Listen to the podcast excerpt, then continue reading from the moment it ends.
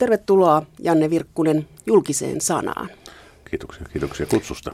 Kun puhuttiin tässä tittelistä, niin sanoit, että Helsingin Sanomien entinen päätoimittaja. Tuntuuko titteli eläkeläinen pahalta? No, mä en koe itseäni eläkeläiseksi, että mä teen, teen nyt kaiken, kaikenlaista, että, että tota, mä oon mieluummin Hesarin entinen päätoimittaja. Miksi eläkeläinen titteli on niin monille niin paha? Se viestii siitä, että ihminen ei, ei, niin kuin, ei oikeasti tee enää mitään, että se pelaa golfia ja matkustaa ja tota, voi mä sitäkin, niitäkin tehdä, mutta mä haluan kyllä tehdä myös muuta. Janne Virkkunen, jäit kolme vuotta sitten eläkkeelle Helsingin Sanomien päätoimittajan paikalta ja takana oli uraa Helsingin Sanomissa noin 40 vuotta, kun otetaan Sanomien toimittajakoulu mukaan. Millaisesta lehdestä sinä lähdit? No, tämä on tietysti hirveän subjektiivinen käsitys, että mä olin, mä olin siitä yl- erinomaisen ylpeä. Me oltiin uudistettu kaikki, kaikki meidän lehdet ja verkkopalvelu ja näin poispäin. Meillä oli musta hyvä drive.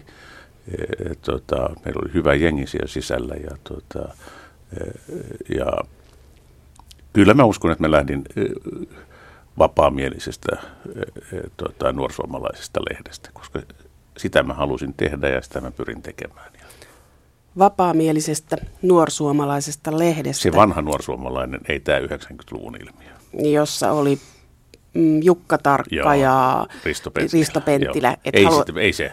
Haluat erottautua Vähän, siitä, tämä pitää muistaa poliittisesti korrektia. Tapasin tässä yhden Helsingin Sanomien eläkkeellä olevan toimittajan, joka oli suunnilleen samoihin aikoihin tullut taloon kuin Janne Virkkunen 70-luvulla ja lähti suunnilleen samoihin aikoihin eläkkeelle. Ja hän sanoi, että hän on nähnyt ehkä lehdistön parhaan ajan, että hän on ollut parhaimpaan aikaan töissä. Oletko samaa mieltä? Joo, kyllä mä, kyllä mä, aika, kyllä mä varsin pitkälle samaa mieltä. Oikeastaan mä olen samaa mieltä, että me, me elettiin paperille painetun sanomalehden kultaiset vuosikymmenet. E, ja, ja, ja tota, e, me oltiin ylpeitä siitä, mitä me puhuttiin ja, ja näin poispäin. Me oltiin ylpeitä Hesarista ja tota, näin. Että. Mutta olitteko te vähän liian ylpeitä, jos ajattelee, että Janne Virkkusen aikana, äh, päätoimittaja-aikana Levikki kuitenkin sitten laski sinä aikana noin 100 000? Joo, se on tota, se media, tilattavan sanomalehden toimintaympäristön muutos alkoi 90-luvun puolivälissä siinä alkuvu- alkuvuosina 90-luvun alussa se meidän levikkikin vielä nousi. Ja sitten se lähti taittamaan alas 90-luvun puolella, 96 muistaakseni on se oikea vuosi. Ja siitä se sitten tippui yhden prosentin, puolentoista prosentin vuosivauhtia, eli noin 4500-56 000 kappaletta. E, tota, ja, e, mutta sen kuitenkin niin, niin sanomalehden institutionaalinen asema – ei muuttunut siinä aikana, kun mä olin siellä.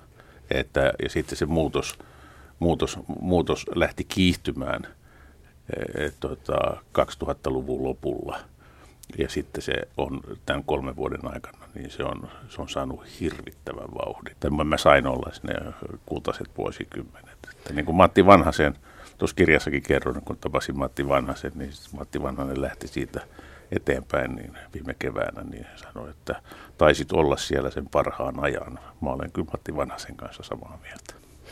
Oikeaan aikaan poistua näyttämältä, sekin on taito. Mutta sitten olet myös vähän kirjassasi, Päivälehden mies, suominut tätä, että esimerkiksi tabloidi ei ollut ilmeisesti sinusta hyvä ratkaisu mennä tabloidiin niin nopeasti. No mähän en ole sanonut sitä, että mä, olin, mä olisin halunnut tehdä kavennetun broadsheetin. Eli ottaa vähän sitä korkeutta ja leveyttä yhden palstan pois ja siihen olisi saanut tota, mun mielestä hienon lehden. Mutta ei tämä loppujen lopuksi ole formaattikysymys. Kysymys on siitä, että, että pitää olla vahva kaikilla, kaikissa kanavissa.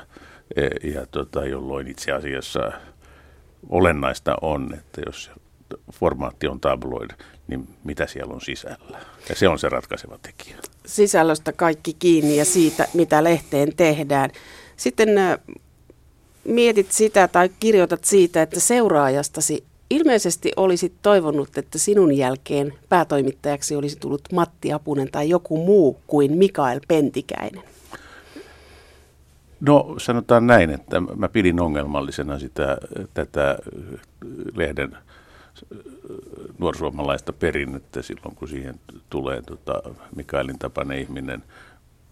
Tota, ei sen mikään ylikäymätön ongelma tietenkään ollut, mutta mä en osallistunut seuraajani valintaan millään muotoa. Mä pidin sitä ehdottoman välttämättömänä, että mä en vaikuta siihen, siihen, siihen että kuka mun jälkeen tulee.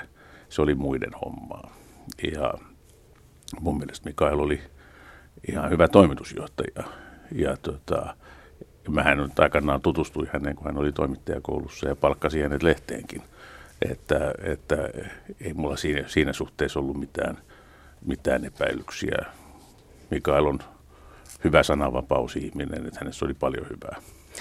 Mutta oliko se ongelma, että Mikael Pentikäisestä tuli päätoimittaja ja kustantaja, tämmöinen kaksoisrooli? No mä, mä pidin sitä mahdottomana hoitaa niitä molempia tehtäviä, että, että, tota, että mun mielestä jo lehden toimituksen johtaminen on ihan koko päivä työtä, joka vie sulta seitsemän päivää viikossa, jos siihen yhdistyy, yhdistyy vielä liiketoiminta vastuu ja sen johtaminen, niin ihmisen aika ei vaan riitä, koska vuorokaudessa ei ole riittävästi tunteja niiden hoitamiseen. Jompi kumpi näistä rooleista kärsii. Että journalismi ja raha on erotettava. No, Joku toinen mä, olin itse, mä, olin itse, mä, olin, mä olin itse vahvasti sitä mieltä, että Hesari on niin iso liiketoimintayksikkö, että, että journalismi pitää pitää erossa siitä bisneksestä. Ja mä sain tehdä sen. Mä olin hirveän hirveä iloinen siitä. Niin, kirja, kirjasta päätellen olet ollut aika vapaa mies ja vapaa sanomaan myös oman mielipiteen, mutta sitten äh, sinun aikanasi olet ollut sekä perheyhtiössä että pörssiyhtiössä. Onko sillä vaikutusta, kum, kummassa on? Kummassa on vapaampaa? Tämä on, tämähän on erittäin hyvä kysymys.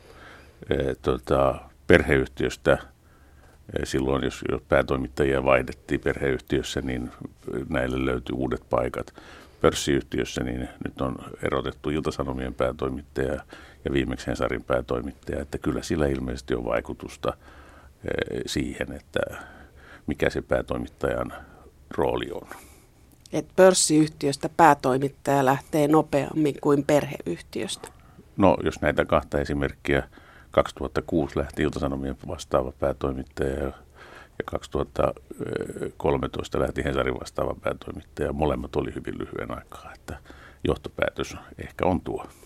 Janne Virkkunen, olit yli 20 vuotta päätoimittajana. Pelottiko koskaan pörssiyhtiössä päätoimittajana, että nyt tuoli heiluu?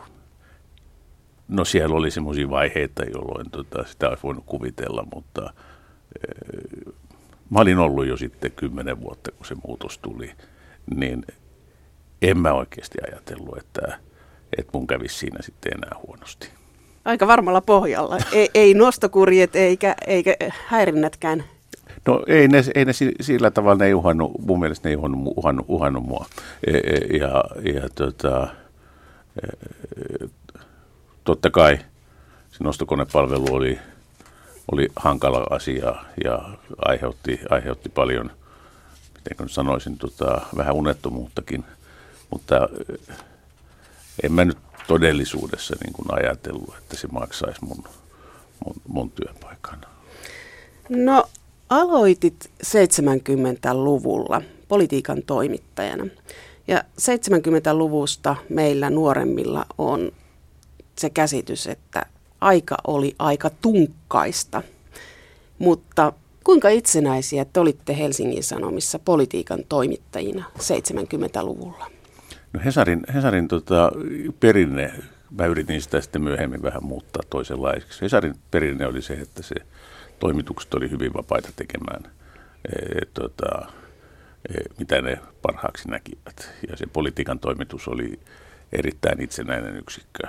Varmasti meidän olisi pitänyt olla, niin kuin, miten sen sanoisi, skarpimpia suhteessa näihin vallankäytön ilmiöihin ja tämmöisiin. Että, Tarkenna, mitä tarkoitat? No mä tarkoitan sitä, että tuota, meidän olisi pitänyt niin kuin, eh, nähdä niin kuin, tämmöisen presidentin vallan kasvu toisella tavalla ja suomettumisen ilmiöihin olisi pitänyt puuttua jos nyt Hesaria vähän moittii siitä, niiltä siltä vuosikymmeneltä, niin Hesari ei ollut riittävän rohkea.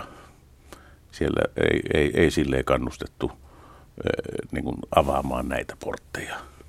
Ja, ja tota, että, mutta meillä olisi ollut täysin vapaus tehdä se, että ei, kyllä me voidaan katsoa ihan vaan peiliin, että, että, että jos, ei, jos ei uskallusta ollut, niin kyllä se oli meistä itsestämme kiinni, että ei kukaan estänyt meitä. Että, onhan siellä nyt joku juttu, että, että tota, mä kirjoitin Kekkosen henkilöpalvonnasta, niin sitä ei tohdittu julkaista ennen lehden 90-vuotispäivää ja kun Kekkonen oli tulossa sinne, että samaa touhua se oli, oli, oli kaikkialla, mutta julkaistiin sitten myöhemmin.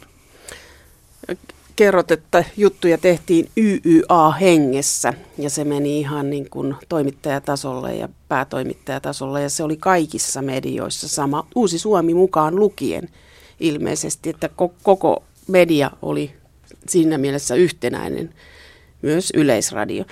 Olit sitten kirjoittamassa Tamminiemen pesänjakajia, kun olit Helsingin Sanomen politiikan toimittajana, niin kerro nuoremmille, mikä oli ilmiö nimeltä Tamminiemen pesänjakajat? Joo, ennen kuin mä vastaan tuohon, niin se mä haluan sanoa, että tota, ei, me, ei Hesari nyt ollut niin suomettumisen kärkiryhmässä. Kyllä mä sanoin, että tämä talo, tämä, tämä talo kyllä johti, johti meitä selvästi.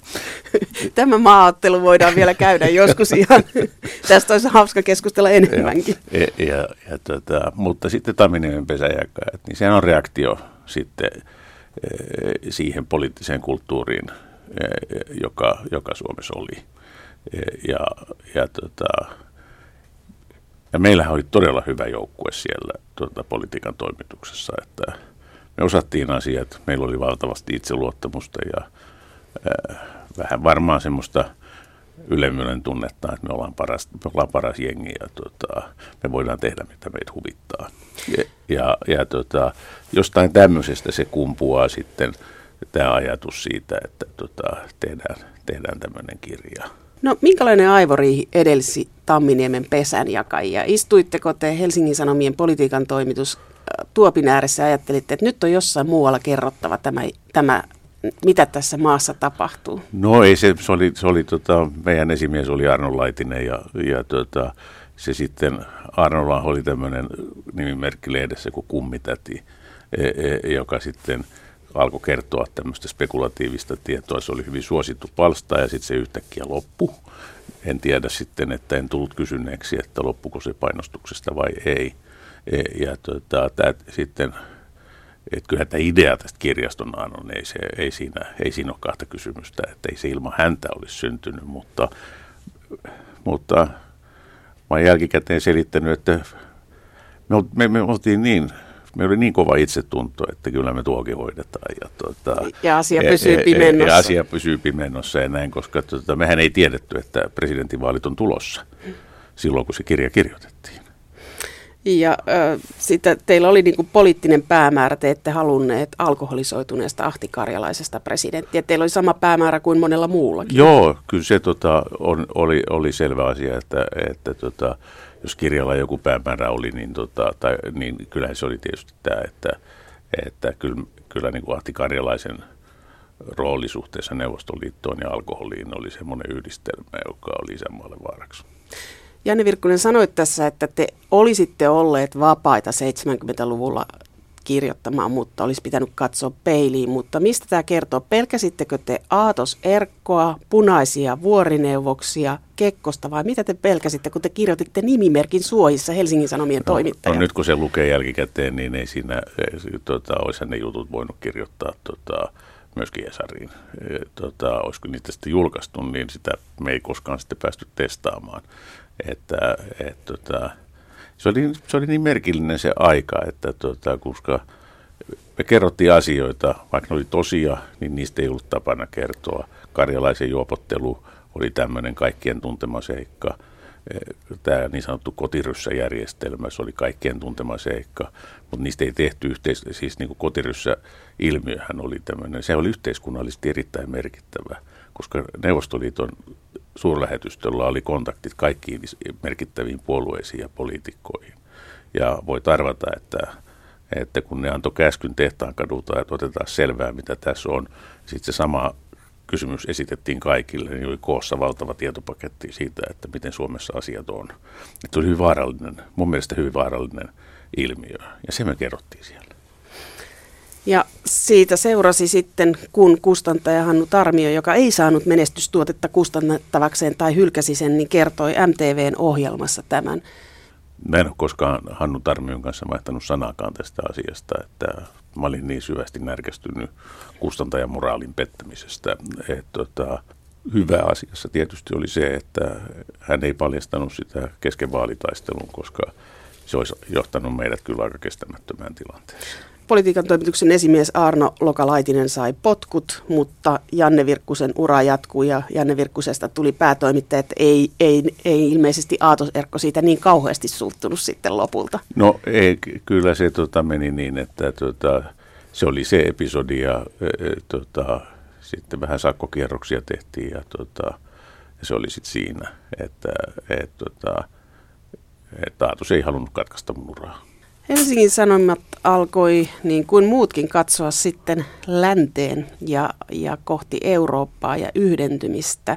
Ja tässä on aika paljon myöskin siitä, että mikä on päätoimittajan rooli tai lehden rooli, että kumpi oli menossa integraatioon, Helsingin Sanomat vai Janne Virkkunen? No minä vein Helsingin Sanomat sinne. ja, ja, ja, ja tota, mutta kyllä meillä toimituksen johdossa oli selkeä näkemys siitä, että että, että näin, näin pitää tehdä, että nyt on se mahdollisuus. Ja, ja tota, totta kai se oli sitten mun linjaveto, että, että, että mennään tänne ja mennään täysillä. Olen edelleen sitä mieltä, että kaikki keskeiset integraatioratkaisut, jotka Suomi on tehnyt, ovat olleet oikeita. Kuinka paljon soraääniä Helsingin Sanomissa sai EUta vastaan tai EMUa vastaan esittää no, toimittaja? Kyllä, kyllähän meillä oli tota, se idea oli, että tota, vaikka me niin kuin pääkirjoitussivulla ajetaan voimakkaasti e, e, integraatiota, niin, niin kyllä vastustajien ääni tuotiin lehdessä esille ja kyllähän toimituksessakin euroskeptikkoja oli. E, ja, ja, tota, ja kyllähän niin kuin, no mä nyt kävin läpi niitä aineistoja, niin tota, niin siellä on semmoinen just ennen kansanäänestystä, siellä on semmoinen sivujuttu, että itsenäisen Suomen viimeinen päätös, koska se oli mielestäni kuitenkin itsenäisen Suomen ensimmäinen päätös. Ja sitten Helsingin Sanomat osallistui myös ilmoituksella tähän. Joo, sitä mä pidän hyvin onnettomana. Se oli, se oli minusta huono, huono, huono idea. Miksi? Siksi, että ei lehden, lehden, me hoidet niistä asiaa journalistisesti eikä tämmöisiä onnettomia ilmoituskampanjoita olisi kaivattu ollenkaan. Mutta tuota... eikö se toisaalta kuluttajan kannalta reilumpaa, että tämä on ilmoitus, Helsingin Sanomat saa rahaa siitä, että ilmoittaa EUn puolesta, kuin sen sijaan, että, että koko ajan viedään jutuissa kohti sitä? No mä, en, mä, mä pidän, siitä, pidän, pidän oikeana sitä, että vaikutetaan journalismilla eikä ilmoituksilla. Että, että tota, me oltiin selvästi e, e, tota, EU, silloisen EU-jäsenyyden puolella ja tota, että tämä me koettiin ainakin voimakkaasti toimituksessa, että tämä ilmoituskampanja on niin epäluottamuslause sille, mitä me tehdään. Se oli vaikea, se e, ilmasto oli vaikea. Suuri osa Helsingin Sanomien, en sano suurin, vaan suuri osa Helsingin Sanomien tilaajista oli vastaan. Ja, ja tota, että se mielipideilmasto oli aika hankala ja ihmiset oli hirveän kärkkäitä – epäilemään lehden motiiveja. Ja mä oon aina pitänyt tärkeänä sitä, että sanomalehdellä ei saa olla piiloagendaa. Sen pitää selkeästi kertoa, että tämä on, näin se meidän mielestä on. Ja se tehdään avoimesti perustellen ja sitten jää lukijan tehtäväksi päätellä, että onko noin oikeassa. Helsingin Sanomien eläkkeellä oleva päätoimittaja Janne Virkkunen, kannatat NATOa. Olet sen kertonut lehdessäkin päätoimittajana ollessasi aivan selkeästi. Miksi kannatat NATOa? No mennään järjestyksessä, niin tota, jos kuitenkin saan sanoa sen, että olennainen ratkaisu Suomelle on, oli EU-jäsenyys. Ja NATO, NATO, olisi mun mielestä johdon, NATO-jäsenyys olisi mun mielestä johdonmukaista jatkoa. Mä vähän ajattelen niin kuin Ahtisaari tässä kohdassa, että, että, että Suomen pitäisi istua niissä pöydissä, missä Suomea koske, Suomeakin koskevia asioita päätetään – ei mulla ole mitään naivia näkemystä Natosta. Mun mielestä Nato on Yhdysvaltain johtama soti, sotilasliitto e, e, ja tota, siellä Yhdysvaltain painoarvo on merkittävä. Mutta kyllä me voitaisiin olla siellä mukana, mutta mitään kohtalonomaista ei tapahdu, jos pysytään ulkona. Suomi on nyt jo Naton kumppanina, paljon parempi Naton kumppani kuin moni Naton jäsenmaa on Natossa. Oletko tyytyväinen tämänhetkiseen NATO-linjaukseen Helsingin Sanomissa? No ei se ainakaan ole muuttunut. Ei siellä mun mielestä mitään olennaista muutosta ole tapahtunut. Mä oon toistaiseksi Hesarin kanssa samaa mieltä. Mutta Hesarin yksi vaikuttavimpia sivustoja on pääkirjoitussivu ja siellä on pääkirjoitustoimittajia, niin kuinka iso se oli, kun lähdit? No se on isompi kuin nyt. E, tota, meillä oli, jos mä, tota, kun, jos mä lasken itseni siihen joukkoon, meitä oli muistaakseni seitsemän. Tämä oli semmoinen voimakas satsaus, e, jota mä pidin välttämättömänä silloin, tota, koska e, sanomalehdissä pitää olla paikka, jos on tilaisuus pohtia maailmanmenoa ja, ja, ja, ja, tota, ja sitten se, se on hyvin mielenkiintoinen se työprosessi, jossa vastaavan päätoimittajan johdolla joka aamu määritetään lehden kantoja. Ja se oli mulle tietysti aivan uskomattoman suuri, suuri asia, koska tota, mä saatoin tunnin joka aamu keskustella fiksujen ihmisten kanssa, jotka on perillä kaikenlaisista asioista. Ja kun vastaavan päätoimittajan pitää olla perillä kaikenlaisista asioista, niin se oli loistava paikka päivittää tietoja. Mä monta kertaa sanoin siellä, että, tota, että kun määritettiin lehden kanta, niin mä sanoin, että tota, ainoa, joka tässä huoneessa on sidottu tähän kantaan, olen minä. Vastaavan päätoimittajan oma näkemys ei saa poiketa lehden näkemyksestä. Mutta meidän toimittajilla oli ihan täys vapaus eh, kirjoittaa ja pohtia, pohtia asioita myös toiselta kannalta.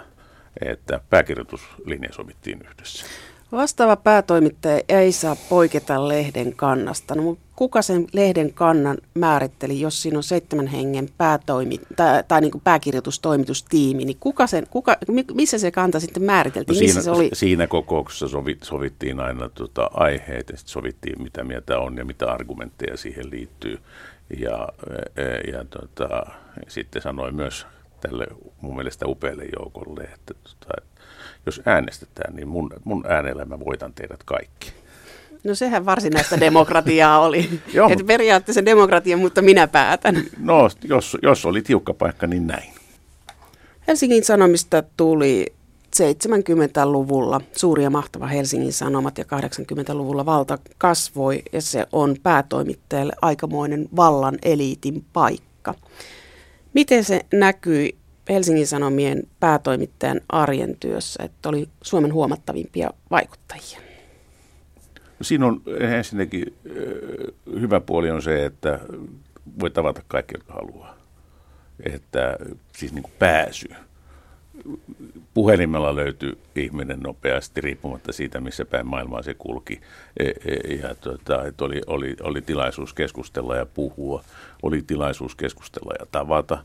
E, ja ja tota, sitä siihen liittyy tietysti – päätoimittajan tehtävään liittyy tämmöistä toimituksen ulkosuhteiden hoitoa. Pitää, pitää liikkua ja tavata ja kuulostella ja, ja tota, näin poispäin. Kuulla myöskin, mitä lehdestä ajatellaan. Se on musta hirveän tärkeä osa sitä, että oikeasti tietää, mitä ihmiset funtsaa.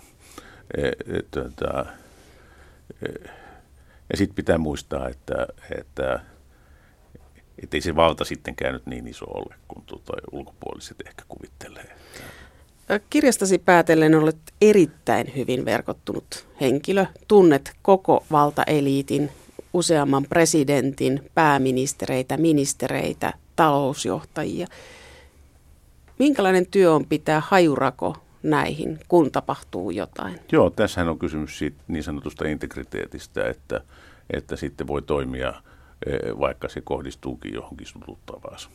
E, ja, ja tota, sitten pitää sietää, että – että äh, tulee vähän turpaan, mutta kyllä se pitää aina ajatella niin, että minne, missä on lehden lojaliteetti. Se ei ole tässä näissä verkoissa eikä niissä ihmisissä. Lehden lojaliteetti on, ja sen, lehden lojaliteetti on lojaliteetti lukijaan ja lukijan oikeuteen saada tietää. Oliko sinulla itselläsi hallituspaikkoja? Ei.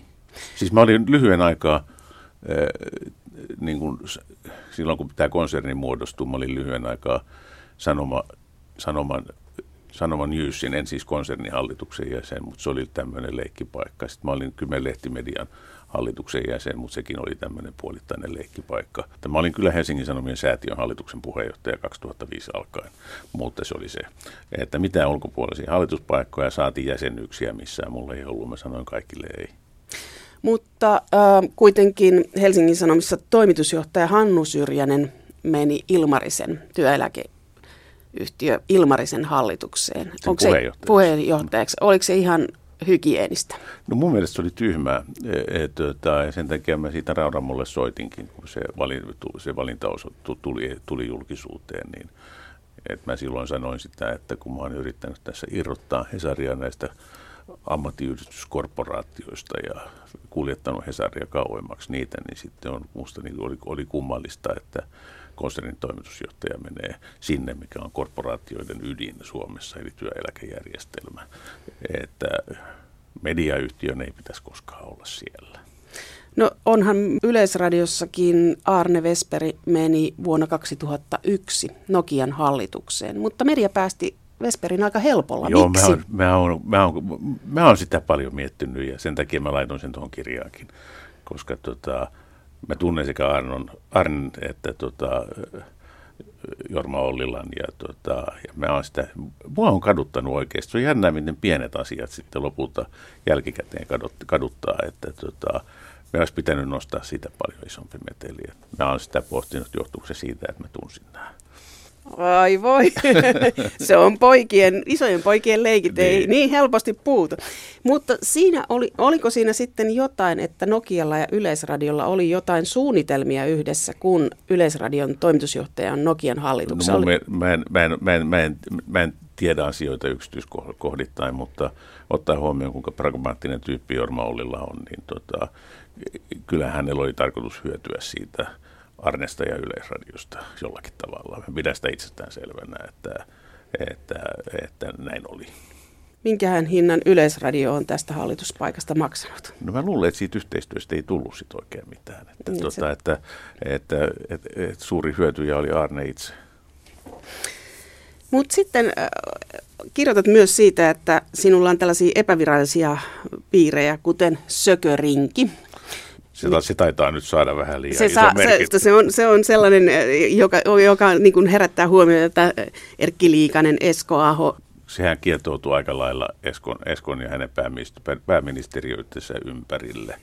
Ja, ja, tota, ja silloin ne ajatkin oli aika kolkot e, tota, siis taloudellisesti. Ja, ja tota, siitä se sitten sukeutui. Se johtui siitä, että Esko tykkää kortinpelistä, se tykkää sököstä. E, ja, ja tuota, se sopii hänen tämmöiseen, tämmöiseen, tämmöiseen voiton tahtoon, joka on niin kuin yhteinen nimittäjä niin kuin Eskon kaikessa toiminnassa. Sinänsä se ei ole yhtään pahasta. Kyllähän voittaa pitää. Aika monilla, jotka on Joo. johtavassa asemassa, on kova voiton tahto. Joo, että voittaminen on kivampaa kuin häviäminen. Olet nähnyt presidenttejä ja pääministereitä ja kolme poliitikkoa nostat. Paavo Lipposen, Kalevi Sorsan ja Esko Ahon. Mikä heistä tekee hyviä poliitikkoja? Musta ka- kaikkia yhdistää semmoinen näkemys siitä, että mitä varten mä olen tässä tehtävässä, mikä on mun tehtävä. Sorsalla se oli hyvinvointiyhteiskunta ja sen rakentaminen. Esko, Esko, Esko, Eskolla se oli tota, maan nostaminen suosta – e, e, tota, koska hän tuli silloin 91 keväällä hallituksen johtoon ja kesäkuussa kansantalous törmäsi seinään e, ja työttömyys lähti kipuamaan sinne 18 prosenttiin. Se oli, kun oli kovia aikoja. Eskolla oli näkemys siitä, että tästä selvitään ja tämä on hoidettava. Ja sitten hänellä oli, mun mielestä onneksi oli Iiro Viinanen siinä vieressä, niin tota, tämä kaksikko kyllä johti, johti hallitusta ja kokoomuksen toimintaa siellä, ei Pertti Salolainen. Ja sitten Lipposella oli tämä Eurooppa-visio. E, ja, ja tota, kaikki oli hyviä johtajia. Siis e, johtaminenhan vaatii määrätietoisuutta ja päättäväisyyttä ja, ja nämä ominaisuudet on näissä. Sitten ne on toisaalta kauhean vaikeita tyyppejä. Mutta sekin kuuluu siihen, että jos sä oot määrätietoinen, sit saat, toisaalta sä voit olla aika vaikea. Ja jokainen heistä häviää, hävisi julkisuudesta häviön kautta. Joo. Vaali, vaalihäviön Joo. kautta. Et... No, mutta sehän on, se kuuluu politiikkaan, että aika menee jossain vaiheessa ohitse ja niin kävi Sorsalle, niin kävi Eskolle ja niin kävi Paavolle. Harri Holkeria pidit herrasmiehenä, mutta oliko Harri Holkeri liian pehmeä poliitikoksi? Ei. Harrilta puuttui tämä määrätietoisuus, päättäväisyys. E, e, ja, ja tota, sitten Harri oli aina semmoinen, että vähän pidi hänestä. E, tota, mutta Harri oli aina semmoinen, että se, se tarvitsi jonkun, joka oli ylempänä neuvomassa. Ja tota, sitten kun sä oot hallituksen johdossa, niin sulla ei enää oikein siellä yläpuolella ketään. Ja, ja sitten sun pitää pärjätä omillaan. Ja tota, Harri ei niin kuin sen ominaisuudet ei sopinut tähän. Harrin ominaisuudet sopi sitten paljon paremmin sinne Pohjois-Irlantiin. Oletko tavannut urallasi yhtään huomattavaa suomalaista naispolitiikkaa? Tämä on, tämä on tota, hyvä, hyvä, hyvä kysymys. E, tota, kyllä minusta Tarja Halonen on huomattava suomalainen naispoliitikko. Mutta se tuli pitkän viiveen jälkeen. Joo, koska mä rupesin kelaamaan. E, e, e, tuota, sen takia, että mä en ole kirjassa käynyt naispolitiikkoja tältä, tältä osin lävitse. E, ja, tuota, että, että kyllähän Tarja oli hyvä. Mä pidin Tuija Braksia pääsääntöisesti hyvänä oikeusministerinä ja hyvänä vihreänä poliitikkona ja näin poispäin. Että kyllä siellä on sitten, kun mä rupean miettimään. Olet nähnyt kolmen presidentin toimintaa päätoimittajana. Koiviston, Ahtisaaren ja Halosen. Ja Koivistosta kirjoitat, että pääministerinä hän oli ollut avoin ja halukas keskustelemaan viestinten kanssa, mutta presidenttinä hän muutti tyylinsä.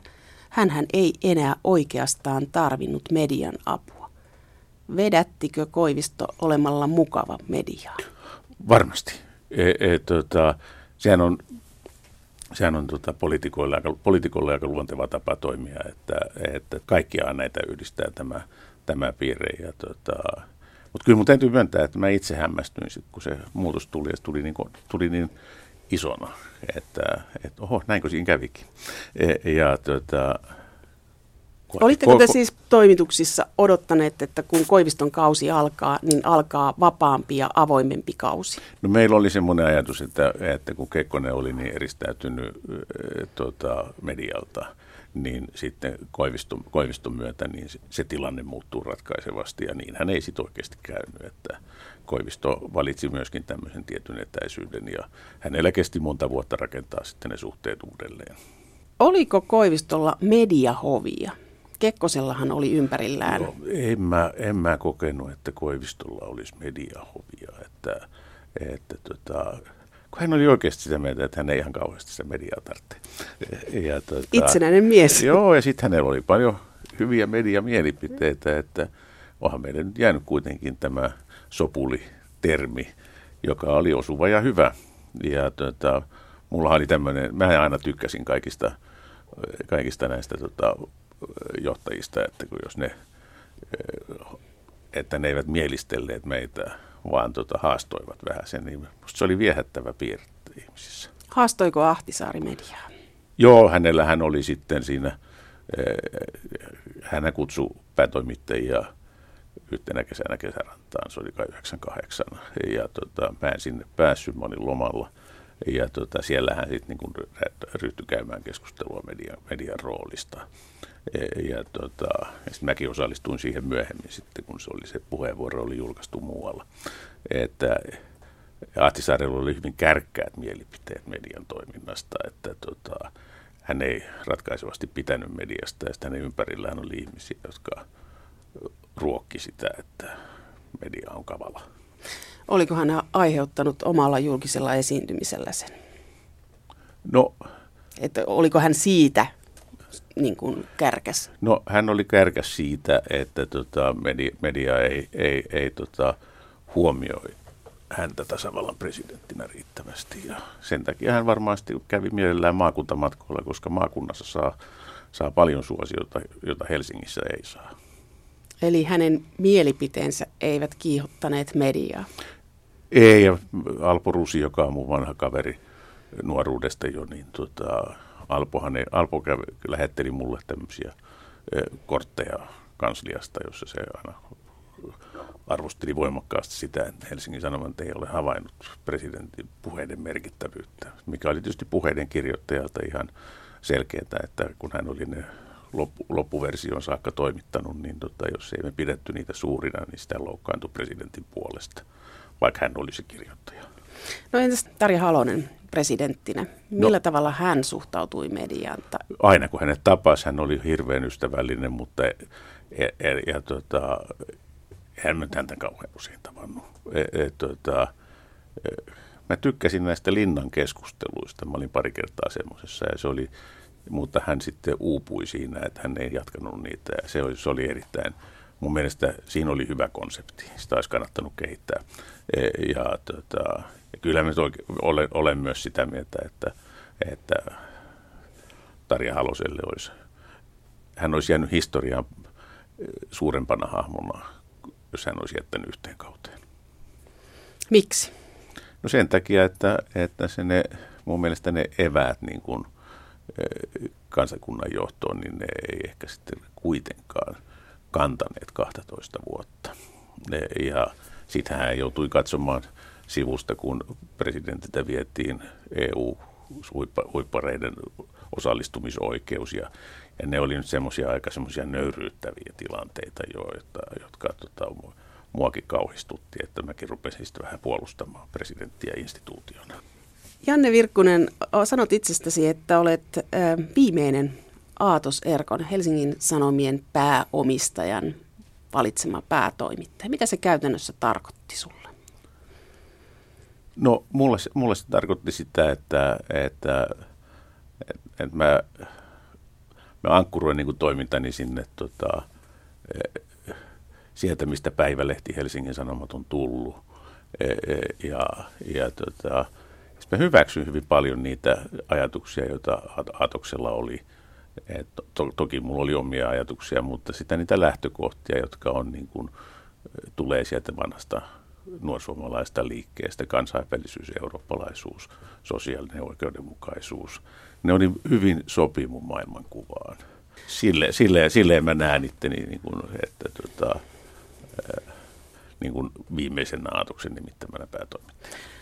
Aatoksella on sukutausta, että se on po- poliittinen tausta perheellä ja diplomaatteja. Niin kuinka paljon Aatos Erkko itse vaikutti sisältöihin? Ah, tämä, on, tämä on tietysti hyvä kysymys. E, tota, ei hänellä ollut, tota, hänellä, se, se erkkolainen tapa oli, että me saatiin tehdä mitä me halutaan, me kannettiin sitä vastuun ja hänellä oli vapaus arvioida työtä, mutta hän teki sen pääsääntöisesti jälkikäteen. E, e, ja, tota, ja sitten tietysti antoi palautetta, että ei hän, Aatos oli sellainen ihminen, että ei hän ollut koskaan tyytyväinen.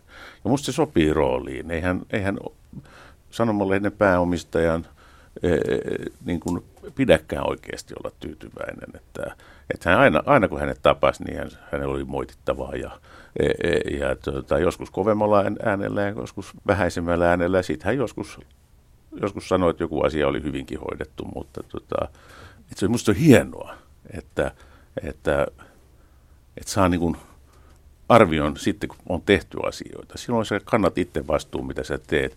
Jos sieltä tulee vaikutusta to- etukäteen, niin, niin silloinhan se vastuut on epäselvät. Jonka takia niin tämä erkkolainen sivistys oli mun mielestä todella hieno periaate. Ja, ja, ja, tota, ja siihen oli helppo sovittautua ja tottua. Erottiko hän koskaan tai uhkasiko erot, erottaa ihmisiä? Saiko hän niin kovia raivareita? Ei ainakaan silloin, kun mä tapasin hänet. Mm. Että, tota, että, jos on sitten muita raivareita ollut, niin niistä mä en ole tietoinen. Että, et, tota, mutta ei mun kohdalla ollut semmoista tilannetta, että ei mun tarvinnut koskaan pelätä, että mä saan potkut. Mutta hänellä oli kuitenkin kantoja, kuten EU-hun liittymisestä ja tällaisesta, että hän ajoi sitä linjaa ja halusi, että lehti myös ajaa niitä linjoja. Joo, kyllä. Natosta hän oli ilmeisesti eri mieltä kuin Janne Vilkkonen. Joo, oli eri mieltä, ja tota, mutta ei se, musta se oli lopulta ihan hyvästä, että lehti ja pääomistaja saattaa olla eri, eri kannoilla. Asiallahan ei ollut mitään kohtalonomaista merkitystä. Totta kai hänellä oli mielipiteitä silloin, kun Koppi ja Syppi fuusioitui meritaksi. Ja Aatushan oli ollut aktiivinen jo 80-luvulla eh, tämmöisen fuusion toteuttamiseksi ja sitten hän kauhisteli tätä kasinokapitalismia ja kyllä hänellä mielipiteitä oli todella paljon. Mutta sitten hän oli tämmöisiä viehättäviä harrastuksia, että hän tykkäsi säkkipillin soitosta ja höyrylaivoista ja tämmöisistä. Ja sen takia säkkipillin soitto ja höyrylaivat oli joskus vähän isommassa roolissa kuin niiden yhteiskunnallinen merkitys on. Mutta mulla on tullut sellainen kuva, että Aatos Erkko myös vaikutti tavalla, joka hiljensi ihmisiä. Että hän oli vähän niin kuin tämmöinen hiljainen kekkonen sanomissa, että, että ihmiset ottivat huomioon sen, mitä Aatos mahtaisi tästä ajatella. Kyllä se varmaan sisäänrakennettuna oli tämmöinen, että tota, mietittiin sitä, että sä niin kuin vaistomaisesti mietit sitä, että, että mitähän se, mitähän se nyt miettii. Ja, mutta emme, kyllä me pyrittiin siihen, että, että tämmöiset ei vaikuta meidän toimintaan. Että me tehdään ja kannetaan vastuu siitä, et, tota, mikä se, mikä, mitä, me, mitä me puhutaan. Tämän päivän sanomat on aika tuulinen paikka ja kaupungilla kiertää mitä villeimpiä huhuja myöskin tällaisesta, että y- yritys yhdistyy jonkun toisen kanssa tai muuta vastaavaa, mutta Sanomien hallituksessa ei ole tällä hetkellä journalistitaustaisia ihmisiä. Janne Virkkunen, miltä se kuulostaa sinusta? No mun mielestä siellä pitäisi olla tietysti e, tota, joku journalistinen tausta, joka ymmärtäisi, niin kuin, tota, ajattelen, niin kuin ymmärtäisi sanomalehden kustantamista ja e, tämmöistä. Ja nyt kun yhtiö on isosti TV-ssä mukaan, televisiotoiminnassa mukana. Siellä pitäisi olla joku, joka ymmärtää tämmöisen, perin, tämmöisen broadcasting-bisneksen tulevaisuuden, koska tämä myllerys on niin valtava. No mä oon tota Antti Herliinistä, kun mä oon häntä, häntä, häntä tavannut ja keskustellut hänen kanssaan, niin tota, musta Antti, Antilla on hyvä näkemys Hesarista ja sen merkityksestä. Ja tota, että mä toivon, että, että tota, hän on siellä sitten se, että koska mä tiedän, että hän on aikanaan kiinnostunut sanomista omistajana Hesarin takia. Eli voisi ajatella, että perinne jatkuu, että pääomistaja on kiinnostunut siitä, miten lehteä tehdään, mutta tulisiko Antti Herliinistä samanlaista kuin Aatos Erkosta, että siellä vähän päätoimituksessa mietittäisiin, mitä hän siellä hissi, en mä usko, en mä, hissitornissa en, ajatellaan. En, en mä usko, että Antista se oli niin syvällä, kun Aatoshan itse ajatteli aina, että hän on journalisti eikä liikkeenjohtaja, e, e, jonka mä uskonkin kaikkien niiden keskustelujen pohjalta, mitä mä oon käynyt hänet, ehdin käydä hänen kanssaan, niin mä uskon, että hän, hän vakavissaan ajatteli näin. Mutta kyllä Antista hyvä hesarilainen tulee siitä, mä oon täysin vakuuttunut ja, ja tota, Hesarikin menee nyt hyvään suuntaan. Janne Virkkunen, olet kolme vuotta ollut vapaana eläkeläisenä. Miltä se tuntuu, kun ei ole enää päätoimittaja? Miltä tuntuu, kun ei ole samanlaisessa vallan keskiössä? Siinä on, siinä on kaksi asiaa. Ensin, ensinnäkin se on minusta hyvin vapauttavaa, että kun se taakka on pois, e, niin sun ei tarvitse herätä aamulla neljältä miettimään näitä asioita. E, se tota, on ollut minusta erittäin vapauttava tunne. Ja, tota, ja sitten jos parikymmentä vuotta sitten taakkaa kantaa, niin tota, kyllä se pahin nälkä lähtee siinä 20 vuodessa. Että, tota, ja sitten on myöskin niin, että kaikella on aikansa ja, tota, ja on hyvä, että näitä nykyisiä erittäin hankalia toimintaympäristön muutoksia, niin, niin sitä, näitä yhtiötä ja lehteä, niin ohjaa seuraava sukupolvi, että ei mulla olisi varmaan enää riittänyt eväät tämän myllerryksen läpikäymiseen. Päätoimittajuus jäi, mutta jäikö vaikutusvaltaisten miesten sökörinki? ei ole nyt kyllä tuota, todella moneen vuoteen, tuota, että kyllä se taisi se sökörinki kuolla.